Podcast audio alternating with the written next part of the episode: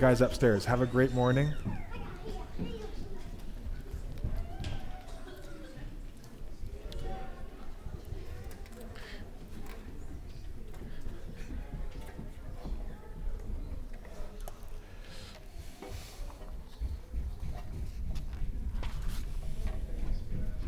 Dan, is it okay if I ask you just to not turn those on, spotlights on? They just they heat me up so fast. I feel like a rotisserie chicken being cooked under the lights. And halfway through, I'm sweating so much, and I'm like, can people tell that I'm sweating? And I'm like, just trying not to move and keep my heart rate down. Thank you, I appreciate that. Okay, so I'm back. It was only two weeks away, but it was three Sundays, so it felt like a long time away, and it's great to be back. I missed Nelson, I missed this church. We had a chance to go down to one of the larger churches in Abbotsford. It was an awesome service packed out pretty much. With, I think 1,100 person capacity is about 900 people there on the long weekend in August for the 9 a.m. service. They have two services in the summer. And I'm looking around and I'm like, this feels like I'm at a Christian conference. Like it was just massive. And yet I was like, this is like normal church for these people. Uh, and it was kind of a very different, neat experience. But uh, really nice to be back here where we're kind of like in that 80 to 100 person thing and you kind of know a lot of people. And yeah, it's a real gift to be in a small church. Okay, we're going to be looking at Ephesians chapter 3, verses 1 to 13 this morning, but we haven't been in Ephesians, Ephesians for a few weeks. Tracy and then AJ did a great job teaching on different passages with different themes.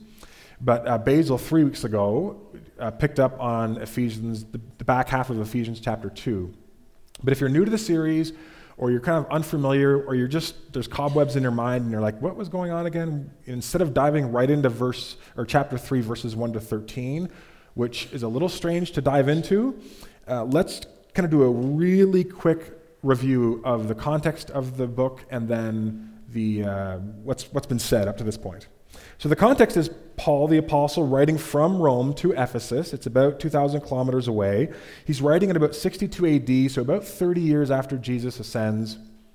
Paul is in his late 50s at this point. He's been on three missionary journeys. He's been a Christian for about 25 years. He's writing this letter to those in Ephesus, where eight years before this time, he had spent three years there, starting and strengthening churches and sending out missionaries to all of the province of Asia. And so he's writing from Rome. He's under house arrest. So he's not in like a prison, like chained to a wall and being malnourished. House arrest means he would have been um, shackled to a Roman guard and under kind of house surveillance, we would call it today. But he didn't have kind of open freedom to go where he wanted to go, to say what he wanted to say. He was being monitored all the time by the government. And the letter that he writes in Ephesians is a really compact explanation of the gospel and how to live out its implications in the world for God's glory and the world's good. So in verses 1 to 3 of chapter 1, he's telling the Ephesians who they are, where they are, what they have. You are saints. You have been placed in the world, but you are also in Christ Jesus. You have a mission here and you have every spiritual blessing in Christ to fulfill that mission. Verses 3 to 14 of uh, chapter 1, Paul goes on this doxology, this word of glory, and he kind of unfolds the nature of some of these spiritual blessings in Christ. He says, You're God's possession. You're sealed by the Holy Spirit. You don't have to live any longer with a sense of spiritual anxiety or instability verses 15 to 23, he prays for them. He says, I want you to have the spirit of wisdom and revelation that you may know God better, that you may know the hope and the riches and the power that are available to you as the church. And then in the first part of the second chapter, he says, You've been recreated for the world. This isn't just about believing something so that you can go into heaven after you die. This is about um, the gospel, is about God saving people from a life that's going nowhere into something meaningful, into a living hope that, yes, carries on forever, but it starts now. And you have been rescued in Christ to live a new life. And that new life isn't because of good works. It's not like you did all the right things and you started going to church and started saying your prayers and eating your vitamins, and then God said, okay, now I will save you. Now you're allowed into my family. Now I'm going to use you for my purposes. It doesn't result from works, it's a gift we were all sinners. We were all unworthy to be included in what God was doing and to receive his love. But God extended it to us. And now that we're in Christ, now that we have a new identity, we are called to do good works. We are called to live out our faith, often in ways that are small, sometimes in ways that are big, but in every dimension of our life, learning to bring glory to God and to love and serve other people as an ambassador of God's kingdom. Those works don't save us, they come from hearts that are saved and are learning to live into their true identity in Christ. And then, as Basil talked about, verses 11 to 22, and there's a bit of a cultural disconnect here because there isn't nearly as much, well, almost at all, sort of um, understanding of a two tiered system religiously within the cultural landscape. In the first century, there was very much, there were Jews understood themselves to be on the top of the religious pyramid, and everyone else was a far distant second, third, and fourth place. They were the special people of God. So when Gentiles became even converted to Jews, Gentiles meaning non Jewish people, that was like, yeah, that's great, that's right, you should worship the true and living God, but you're not like fully God's person. You're not like ethnic Israel. So you're like yeah, you, you're, you're a Jew now, but it, there's an asterisk there. And Paul says Christ has divided, has, uh, has destroyed the dividing wall. Anything that sets itself up as a division between people based on religious merit or religiosity or religious performance. And he says God's secret all along has been trying to make one new humanity that wasn't defined by their religious performance or their ethnicity or their um, intellectual ability or their knowledge of Scripture or whatever it is. It was about faith in Christ. And now in Christ, both Jews and Gentiles are being made into one body, the body of Christ. And they all have a part to play. And one isn't really important, and then others are not so important we are now the hands and feet of Jesus, Jew and Gentile together, which was a really, really radical message that Paul builds on in Ephesians 3. So here we are in Ephesians 3. You can follow along in your Bible. I'm going to read it, it'll be on the screen if you don't have a Bible in front of you. So Paul continues For this reason, I, Paul, the prisoner of Christ Jesus, for the sake of you Gentiles, surely you have heard about the administration of God's grace that was given to me for you. That is, the mystery made known to me by revelation, as I have already written briefly. In reading this, then, you will be able to understand my insight into the mystery of Christ, which was not made known to people in other generations, as it has now been revealed by the Spirit of God to his holy apostles and prophets. This mystery is that through the gospel, the Gentiles are heirs together with Israel, members together of one body, and sharers together in the promises of Christ Jesus. I became a servant of this gospel by the gift of God's grace given me through the working of his power although I am less than the least of all the Lord's people, this grace was given me to preach to the Gentiles the boundless riches of Christ and to make plain to everyone the administration of this mystery, for which ages past was kept hidden in God who created all things. His intent was that now, through the church, the manifold wisdom of God should be made known to the rulers and authorities in the heavenly realms. According to his eternal purpose that he accomplished in Christ Jesus our Lord, in him and through faith in him, we may approach God with freedom and confidence. And I ask you, therefore, not to be discouraged because of my suffering for you, which are your glory.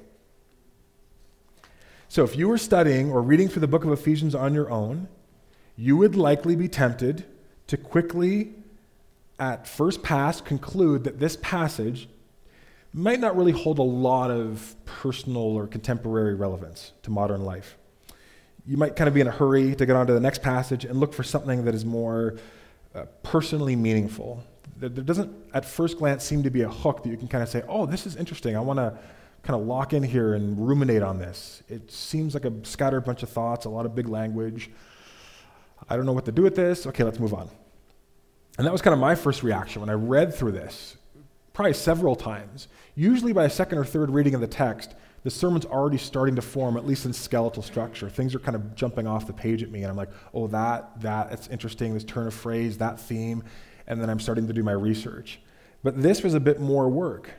But as is the case with the Word of God, if we push past the temptation of a quick analysis and then dismissal of something that doesn't seem practical, if we stay in the text, if we chew on it and meditate on it, Maybe consult a study Bible.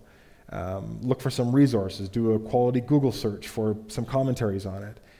Then it begins to um, come to bear in our lives in ways that are surprising and amazing. And the Holy Spirit takes His word and begins to show us riches in the text that we would have been lost to us had we just skimmed over it quickly. And that's certainly what happened to me this week.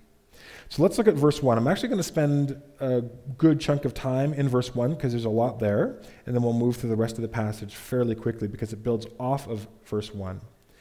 For this reason, I, Paul, the prisoner of Christ Jesus, for the sake of you Gentiles. So he's starting a thought, and then you'll see in verse 2, the translation tries to convey that he kind of interrupts himself and then says, Hey, wait a second. And he has an interruption of thought. But he's starting, starting here by saying, Okay, for this reason, I, Paul, the prisoner of Christ Jesus, for the sake of the Gentiles, and just pause there. It's really important to understand and to remember why was Paul in jail in the first place? He's under house arrest. Why is that?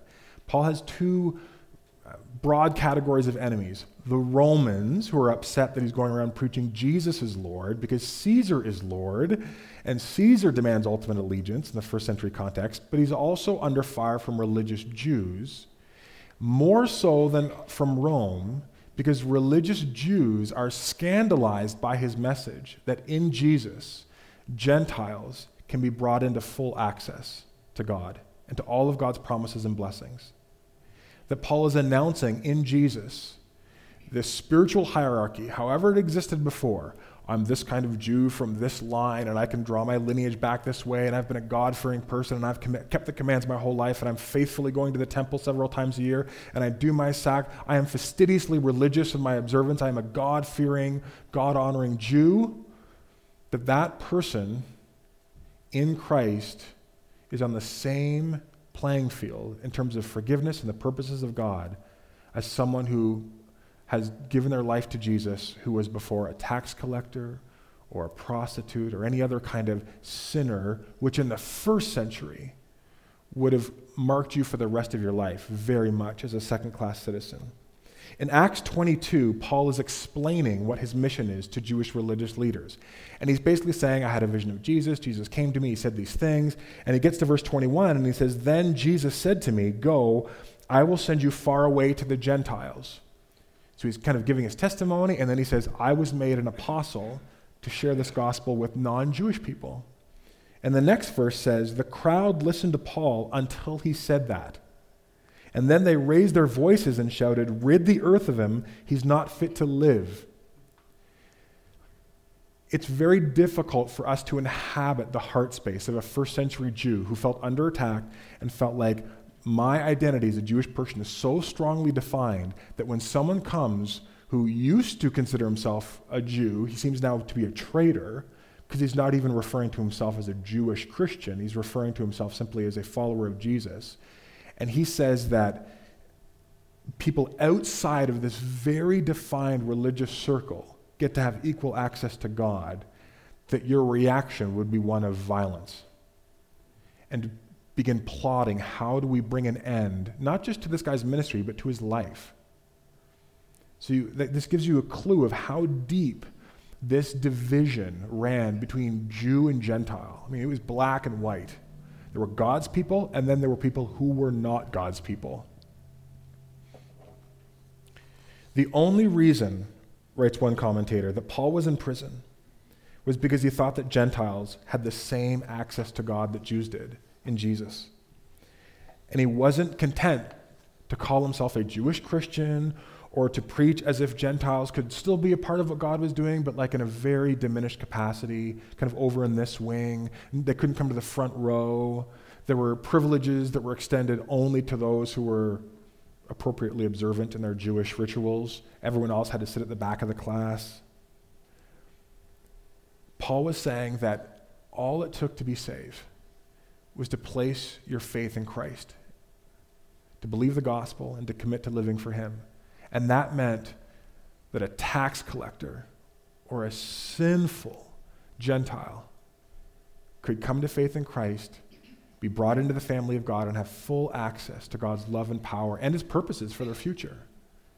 And that was very threatening to first century religious leaders who had created a system that said, you only have access to God based on these religious hoops that you have to um, jump through and we're the arbiters of whether or not you're jumping properly. It's a very, very radical message that Paul brings, and it gets him in a lot of trouble. It causes riots. So, Paul eventually, because of pressure, because the Jewish people, uh, Jewish leaders pressuring Rome to say, oh, he's subversive, he's causing all these trouble. Everywhere he goes, there's riots, and they're trying to make it sound like it's Paul's problem, but it's really their problem. Rome's like, oh, what do we do with this guy? And he kind of gets into the court system, and it languishes for a while. Eventually, he lands in house arrest, and he's writing this letter from Rome.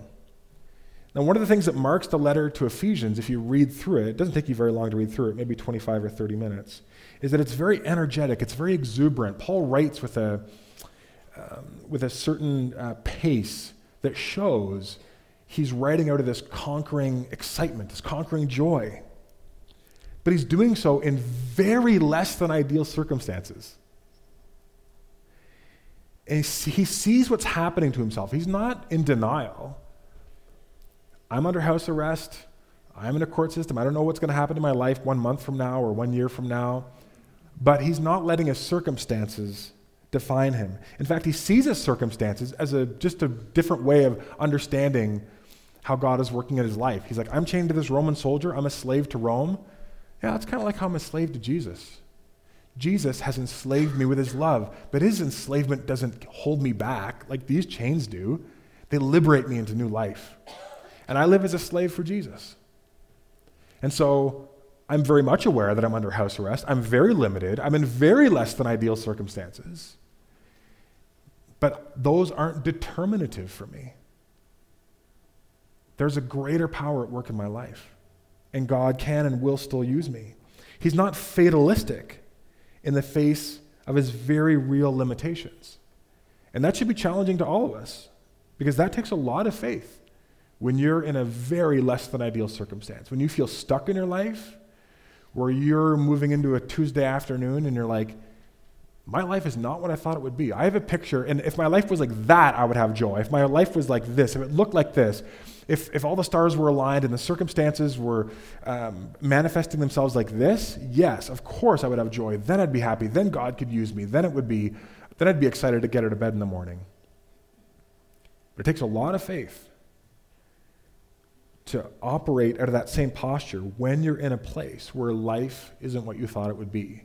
And you're limited physically, maybe you're limited economically, limited socially, psychologically, relationally. And in those moments where life is less than ideal and we feel like we're a prisoner or that we're chained, held down, held back from what we'd like to do, do we see that as as kind of a capital O obstacle to living out our faith and our life, and so we just kind of slink into resentment and fatalism? Or do we see it as a new opportunity through which to glorify God and a new opportunity to serve people? Because if you empower your circumstances, your less than ideal circumstances, to be determinative for your life, I'm not sure how that ends in anything other than fatalism and just resentment. Paul is writing with neither. He's boldly confident in what God is doing in him, through him, and in and through the church, despite persecution. And he's not fatalistic. He's not like, well, we're all just in a holding pattern until these chains come off, and then I'll really be able to get on with the work. Right? At some point, he's talking to the Roman guard, and he's like, do you mind if I like use this hand to write a letter? I'm just going to like strengthen some churches 2,000 kilometers away. Do you mind if I throw some ideas off you? Like, do you think the sentence sounds good? Too long? Yeah, okay, good. He's just going about it. It's not a big deal to him. He doesn't give very much focus to his obstacles. He's giving a lot more focus on what God is doing in and through them. And that means as a Christian, it is possible to have confidence in hardship. Not a Pollyannish, um, I'm going to psych myself up into believing things aren't hard or aren't difficult or I'm not in a less than ideal circumstance, but a confidence that says, my limitations are real, but God is bigger. And I'm going to continue, despite these limitations, to love and serve God, love and serve my neighbor, and trust God with the results. What do you do when discouragement comes? When you're in a situation where you feel chained, held back, held down, and you cry out to God and say, God, I don't want to be in this prison. I want to serve you. I want to get out there. I want to be doing these things. And then the answer is at least not right now. And the chains remain. And you stay stuck. What do you do in those situations? One commentator said, it's both necessary and good to lament, to cry out to God, and to be honest with God. Say, I don't like this. I don't want to be enchained. I don't want to be stuck. I want to be moving forward, God. But the Christian response is always through lament and through protest, being honest with God, casting our cares on God, also to be turning to Him and to acknowledge that He might have a purpose in keeping you in this place that you can't see, but one day you may and to trust that even in your stuckness, what feels like stuckness to you is actually a context where God is doing something in you and through you that is powerful. So, our society will teach you in all kinds of different ways that you can live your best life now when all the circumstances uh, come together. And that picture that you have in your mind of if all the pieces would just adhere like this, that would be the perfect picture. That would be my best life. And the Bible has a very different vision and a very different understanding of what your best life now looks like. It looks like courageously, joyfully, honestly, but faithfully living into loving God and serving your neighbor, even in the midst of really difficult circumstances. Acknowledging those circumstances, but not waiting for them for everything to just uh, begin to fall into place before you actually start loving and serving God, but by saying, I'm stuck. I'm chained here. Not where I'd want to be, but God's going to teach me something through it, and God's still going to use me, so I'm going to take another step. I can't take 10 steps. I can only take one right now, but I'm going to take that one. Resentment and discouragement is not going to take hold of my life. Verse 2, Paul writes, Surely you have heard about the administration of God's grace that was given to me for you. The word that he uses for administration is oikonomia, which means a stewardship of some kind. He says, I've been given something that isn't just for me. I've been given a message to steward and to carefully pass on to other people. And he's going to get at this in a few more verses, but he's saying, coming to faith in Jesus isn't something that you just get and you're like, oh, this is for me, this is awesome. It, it now carries a burden. I want to bring this truth into the lives of other people. And for Paul, that was about bringing this message as a point of priority to non Jewish people who may be presumed, because this is the message they would have got from the Jewish community, is that they are very much, they are either so estranged from God, only an act of tremendous mercy would ever give them a chance to come back, or were they to convert, they will live their entire lives as second, second class citizens. Verse 3 the mystery made known to me by revelation, as I have already written briefly, Paul calls this mystery, which he's going to explain in the next verse. He says, This mystery was given to me by revelation. I'm not bringing a message, he's saying, of stuff where I read a lot of books and I kind of put some ideas together and said, Yeah, here are my thoughts on life. I'm not just bringing good advice or human wisdom. He says, I'm bringing you a revelation that I received from Jesus. The shorthand of that is what we call the gospel, this proclamation that in Christ, Christ has come incarnated, died on the cross, resurrected. The gospel is incredibly deep. We'll talk about that in a moment. But in a nutshell, the revelation of this mystery has been given to Paul, and now everybody can have equal access to God. But Paul calls it a revelation. That's why when we talk about the Bible, we don't talk about it containing the Word of God or parts of it being inspired we talk about the entire thing being the Word of God. Now, again, we, we absolutely recognize, I mean, I've been using language like Paul writing this letter to the Ephesians. Um, and often when I talk about other books, I'll say, you know, Peter wrote this letter. And that's because Peter himself notes in 2 Peter 1.21, he says, listen, prophecy, um, the handing down of the Word of God, the communication of God's revelation, um, never had its origin in human will.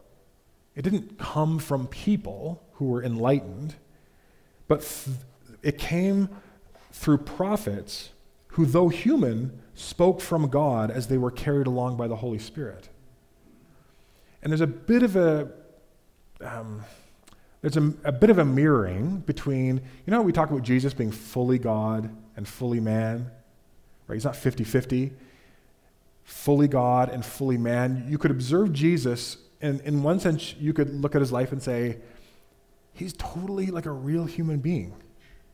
Like he's not like a, an angel who looks like a human, just living and mimicking humanity. He's a real human. But you could also look at Jesus and hear him and say, but he's, he's not just a human, he's fully God. So there's this paradox there. And that's in a similar way, the Bible talks about itself that way. It acknowledges some letters are written by Solomon. We have different authors, different time periods. But these letters, taken together as God's library, are the revelation of God's will that ultimately get revealed in the capital W Word of God, Jesus, the incarnation of the Word made flesh. That's why the Bible, when Paul is writing to Timothy, he says all Scripture is God breathed. It's useful for teaching and rebuking and correcting and training in righteousness, so that the servant of God may be thoroughly equipped for every good work you can look at the Bible and say, well, it looks kind of like a human document. You can see people referencing stories or using I to refer to themselves sometimes. Yeah. The Bible doesn't say, or the Bible doesn't speak of itself as if it fell from heaven. It is the collected revelation of God. There's a whole process behind that. We won't get into that today. But we come to the place where we say, though God used human authors, this revelation is exactly that it's revelation, it's revelatory. It's being shown to us by God. And Paul says, that revelation was given to me to pass along to the Gentiles. And he says, In reading this, then, you'll be able to understand my insight into the mystery of Christ, which was not made known to people in other generations, as it has now been revealed by the Spirit of God's holy apostles and prophets. And then he explains what the mystery is. He says, This mystery is that through the gospel, this is, the, this is the whole big thing that God has been leading up to. Now, again, if you've been in the church for a long time, just pause there and imagine how you would fill the end of that sentence. The mystery is this this is the big idea. This is the big priority. If I would have been like 16 or 17, I would have said that Jesus came so that we could go to heaven when we die. Absolutely an implication and application of the gospel. But Paul says the mystery is that in the gospel, Gentiles are heirs together with Israel. They're members of one body and they share together in the promises of Christ. Now, we read that and we're like, oh, okay. It doesn't have the same impact on us because the context is so different for us today. We, even culturally, even if you're not Christian, we have a very inclusive vision for society. That was not the vision of society that was existed in the first century. And there was really nothing to propel a vision like that forward until Paul brings this revelation. He says, first, Gentiles have equal access to the inheritance that was for Israel. This is not a perfect analogy, but imagine if in the Nelson newspaper you read about a family of a tremendously wealthy person who had um, given an inheritance to their children. But then you got a phone call from a lawyer saying, hey, before this person died, they included you as part of their inheritance.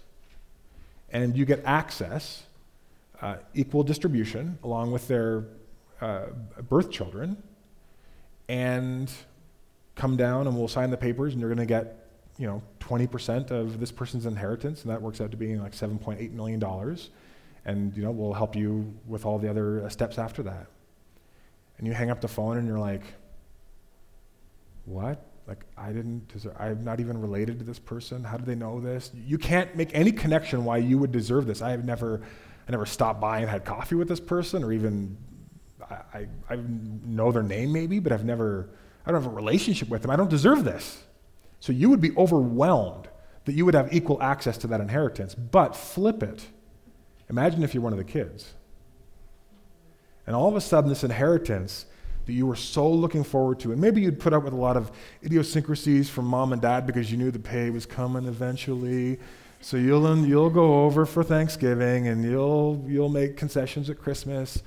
And then it finally happens. You're like, yes, the inheritance. And I'm expecting $20 million. And all of a sudden I find out that someone else has access to that inheritance. You could see where the resentment would come from. Now, it's not a perfect illustration because it's not like for God to bless one person, he's taking the blessing away from other people. But emotionally, that's how first century Jews and religious leaders would have heard this message. Uh, no, the inheritance is for Israel, and they understood that to mean ethnic Israel. So if you could trace your lineage back to Abraham, yeah, for sure you have the inheritance. And the inheritance in the scripture is about having the world, ultimately, when God restores everything, that you get to rule and reign forever. Yeah, that's for us. And probably in that new world, we'll rule over second class citizens like Gentiles who have come into the faith. But it was very, very shocking to use language like they had equal access to the inheritance. And then they're fellow members of one body. It's not like the Jews are the body of Christ and then the Gentiles are kind of like sidekicks, like they're Robin to Israel's Batman. It's like, no, you're all part of the superpower known as the church, of this, this body. And you're all important. The eye can't say to the hand, I don't need you, or you're less important, or you don't really matter all parts of the body have a place of honor. And then, third, the Gentiles are to have equal share in the promises of God. All the promises given to Abraham you and your family will be blessed. I will bless you, and through you, I will make you a blessing to the nations. The Gentiles get to participate in that, that special mission of God. That Jews said, well, this is part of what makes us special. This is part of my identity. Is I get to be, I get to have access to certain privileges because I'm a Jew that Gentiles don't.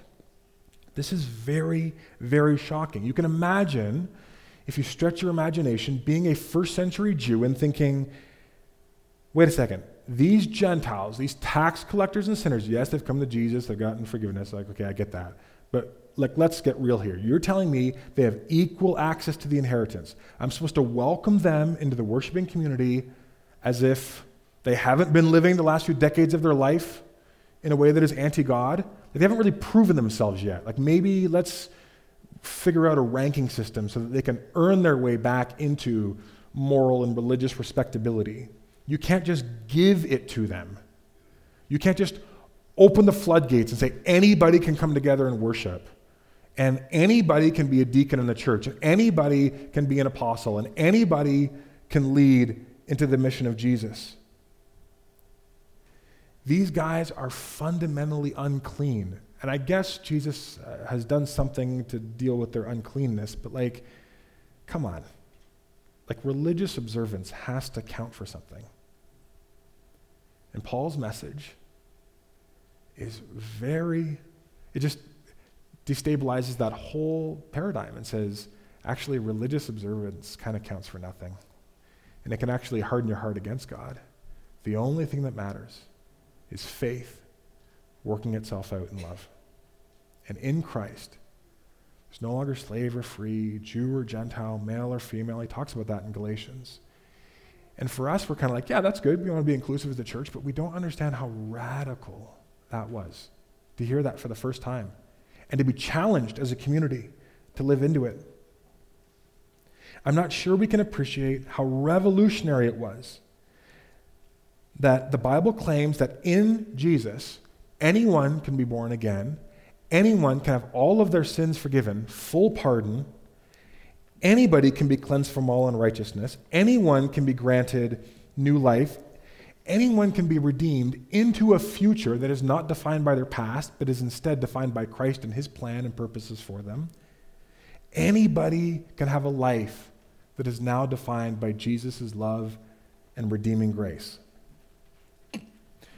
What lands Paul in prison is that he's preaching a message that says the gospel establishes a radical spiritual egalitarianism. That in Christ, if you are in Jesus, you are part of the family of God, full stop. All the inheritance, all the privilege, all the responsibilities, yes, we'll get to that.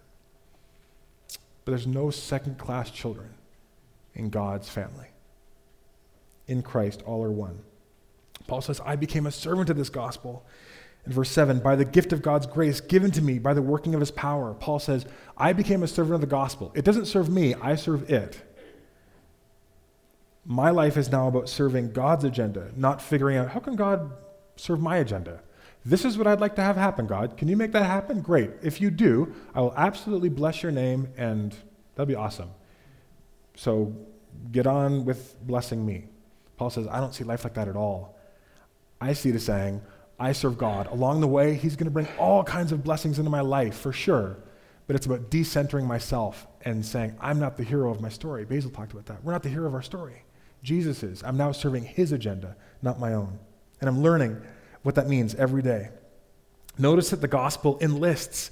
He says, I became a servant of the gospel. When the mystery came, when the revelation came, I didn't just hear it and think, yeah, that's kind of neat. That's a neat little piece of like Bible trivia. I'll tuck it away.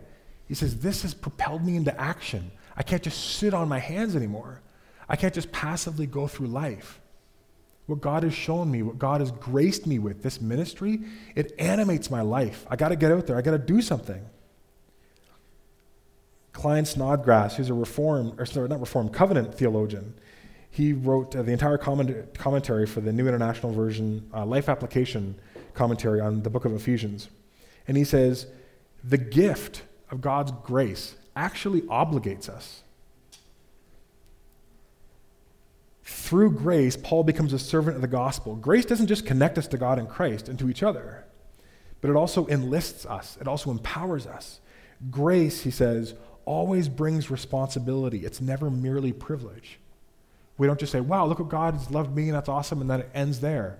It's, again, the call of Abraham I am choosing you. I am going to bless you so that you are a blessing to other people. You are enlisted in a larger purpose now. And so, if you are a Christian who has heard the good news, maybe believed it, but hasn't really taken root and you haven't responded to it in your life, it's because it hasn't really actually taken root and you don't understand the gospel. Because when God's grace comes into your life, your reaction is not, oh, sweet, thanks, God, and I'll just live life like I normally did before. You begin to live life differently. There's new burdens that God puts on your heart, new ministries that Paul call, calls a gift of grace. I've been given the gift of grace in my life to teach. I love teaching people about the Bible. I love teaching people about what it means to grow as a Christian, become a Christian, I would do this even if I didn't get paid for it. I'd be limited in my capacity if that was the situation, but I would still do it because when God's grace found me, through all kinds of circumstances, what God put on my heart is I want you to teach people how to understand, how to faithfully understand and faithfully respond to my word and the gospel. I want you to be a pastor. And I can't just be like, yeah, God's put that on my heart, but whatever, I'll just do, do whatever. God's grace has enlisted me. And that means that God's grace has come into your life for a purpose. What has God's grace in your life enlisted you for? Paul says, I've become a, I've become a prisoner of Christ Jesus for you, Ephesians. Who have you been enlisted to serve? Verse 8 Although I am the least of all the Lord's people, this grace given to, was given to me to preach to the Gentiles the boundless riches of Christ. And the boundless is a really difficult word to pronounce, so I'm going to say it very, very slowly. Annex, in it, I already screwed it up. Anexiniastos. Anexiniastos, I think is the correct pronunciation. And the word boundless there means impossible to understand, unfathomable. Some, some translations will say unsearchable. Paul says, This gift given to me was to tell the Gentiles about how inexhaustible the riches of Christ are. There are limitless glories. Um, you can grow as a Christian every day of your life as aggressively as you would want to, and you'll never get to the bottom of it. You'd never hit the bottom of the ice cream container. You'd never get to a place where you're like, oh, I totally get it. I understand. I, I've kind of gone to the biggest concentric circle of how the gospel impacts life and the glories that, of what it means to know and serve Jesus.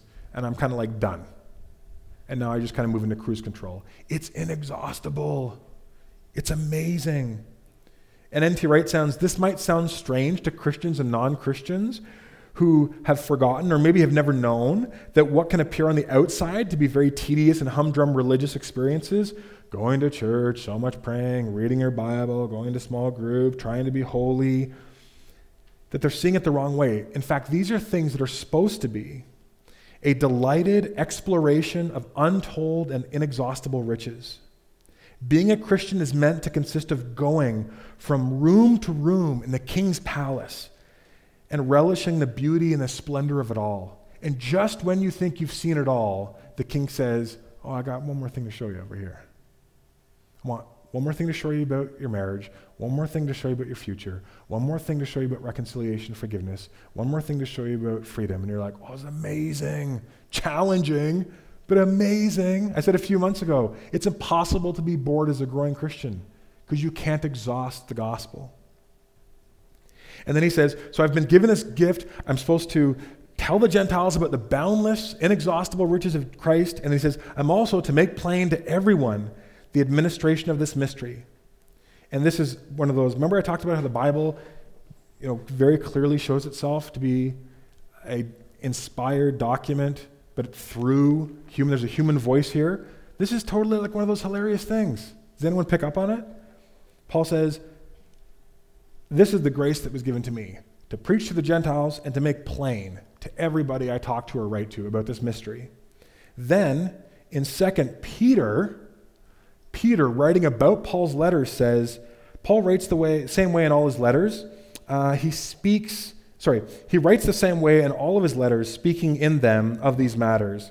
And then Peter says, Paul's letters contain some things that are kind of hard to understand. so Paul's like, This is my calling to make eminently clear, to make simple, to make plain. And Peter's like, Well, you still got a little bit of work to do, Paul, because some of those letters are a little fancy and they're complicated, right?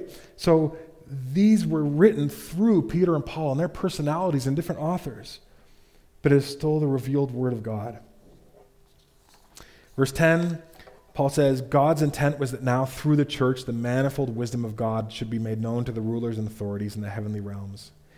The New Testament doesn't really talk, use that language, rulers and authorities in the heavenly realms, as it and connect that to the mission of the church. So people different commentators will read and interpret that differently. What does that mean? I think the safest interpretation and the, and the, one that lines up to Paul's thought and then the overall trajectory of the New Testament is that the church has now been given a mission to live out the gospel in such a way that the powers and principalities, whether they're human on earth or in heaven, are confronted by the fact that the church isn't living and under their authority. The church is under the authority and love and grace of Jesus.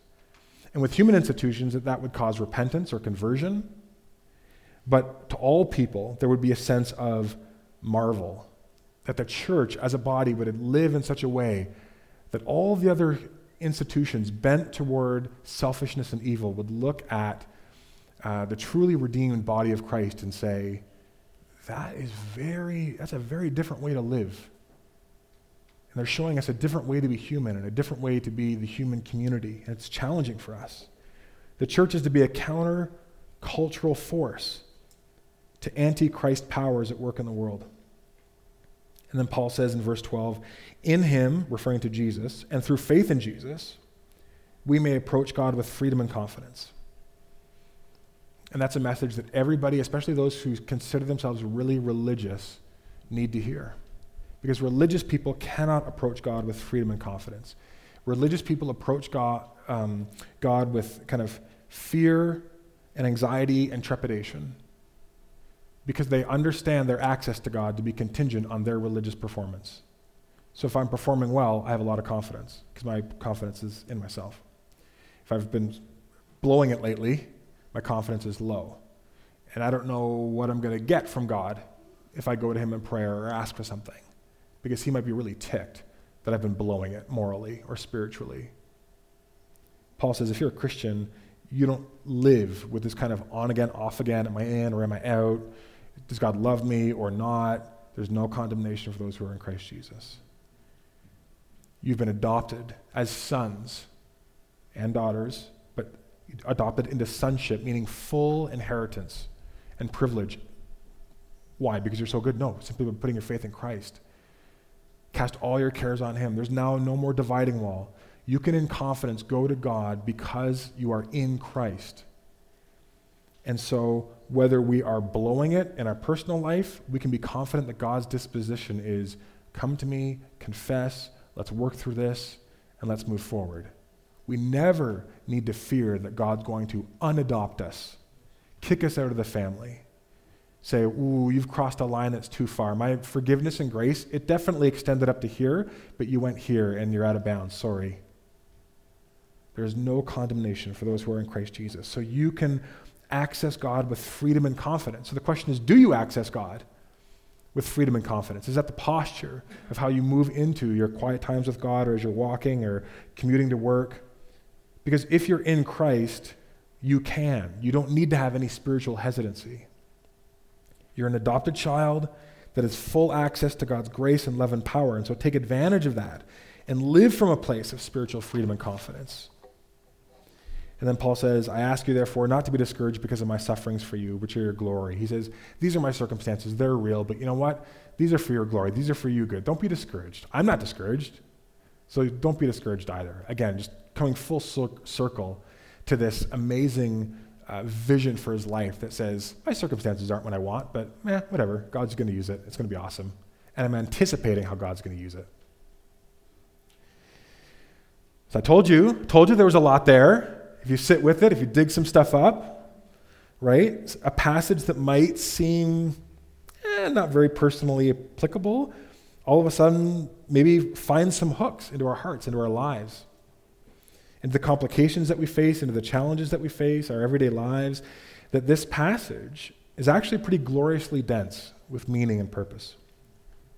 So here are four questions to ask that I think it would be good f- for us to ponder and then respond to in the week ahead. And I don't mean necessarily all four, but I'll say four that I think emerged out of the text. And then starting today, maybe to take one, maybe two, that you feel like God really kind of says, Yeah, this is the one I want you to focus on. And just be asking, journaling about it, praying about it, just pondering and saying, How do I respond to this? The first question is this Are you stuck or chained in less than ideal circumstances? And if you are, what does it look like for you to seek to serve Christ in those circumstances? Instead of waiting for them to change, which they might, God might lead you out of those, but if until He does, how can you take the first step this week or another step of serving Him, being chained where you are? Number two, for who are you in chains? Paul says, I'm a prisoner for you, Ephesians. If we are in a place where we're stuck or life isn't working out the way we thought it would or should, it's because God wants to use us for the benefit of someone else. So who is that? Could be a child, could be a family member, could be a coworker. What ministry have you been graced with that you need to respond to, even if it's a small one? Number 3, are we learning to explore the riches of Christ? Or as N.T. Wright says, are we content to stay in the outer hallways of this great palace having imagined that the inner rooms are just kind of too boring to claim our attention. Now, I understand that's a high and lofty ideal of exploring the riches of Christ. How do I do that? I just used a very simple metric based off of Jesus' great commandment love God, heart, soul, mind, and strength, and love your neighbor as yourself. If you want to learn to live into the riches of Christ, use that as a framework to say, heart, how can I learn to cultivate deep spiritual friendships with other Christians? Soul, how can I learn to pray and worship in ways that are more authentic and deeper and more vulnerable before God and with other people? Mind, how can I learn to faithfully understand and faithfully apply the Bible? Not just read it and not just kind of lazily say, oh, I guess I'll probably do this today, but to really learn to handle it and then to apply it faithfully for God's glory and our neighbor's good. And strength, how can I learn to serve or give for the sake of other people? What step can I take? And what I do every month is I just sit down with God and I just look through those dimensions relationships, prayer, scripture knowledge, and serving and giving of my time, energy, and money. And I say, God, what is one theme or one practice or one emphasis you want me to lean into this month? And I just try and be attentive to what God might put on my heart. And whether or not I have any kind of grand sense of leading, I'll pick something. I'm going to read through this book of the Bible. I'm going to pray for these four people specifically this month. I'm going to decrease, I'm going to have fewer, um, yeah, I'm going to make some lifestyle adjustments and spend less money over here so that I can give more money over here. And that's going to be my thing for the month. If we all do that, that's one of the ways that we're constantly developing and growing in Christ and discovering that you can't exhaust this thing. The riches of Christ are boundless, but we have to kind of sort of go on that treasure hunt. We can't be passive in our faith. And lastly, is our church in the life that it leads posing the kind of challenge to the powers of evil in the world in which provoke a reaction? Is our church clearly imperfect, but are we living in such a way that antichrist expressions of power in the world are challenged by how we live?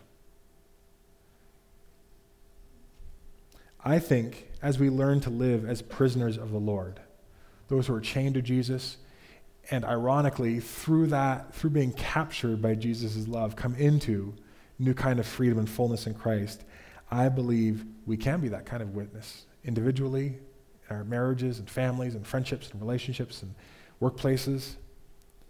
And as we do, I absolutely believe that as we move into the world in Christ, that the gates of hell will not prevail against us. Let's pray. God, thank you for this morning, for your word, for every person that is here, and I pray, Holy Spirit, that you would just leave an impression on every heart here of an element of this word that they need to respond to. And that we would be faithful in that response. That we wouldn't just move through our Sunday and then let the week kind of take over and just move into regular routine, but that we would take time to pray and reflect and open our hearts to you and say, God, what do you want me to do with this? Holy Spirit, be working in our hearts. Help us to respond to your truth faithfully. For your name's sake. Amen.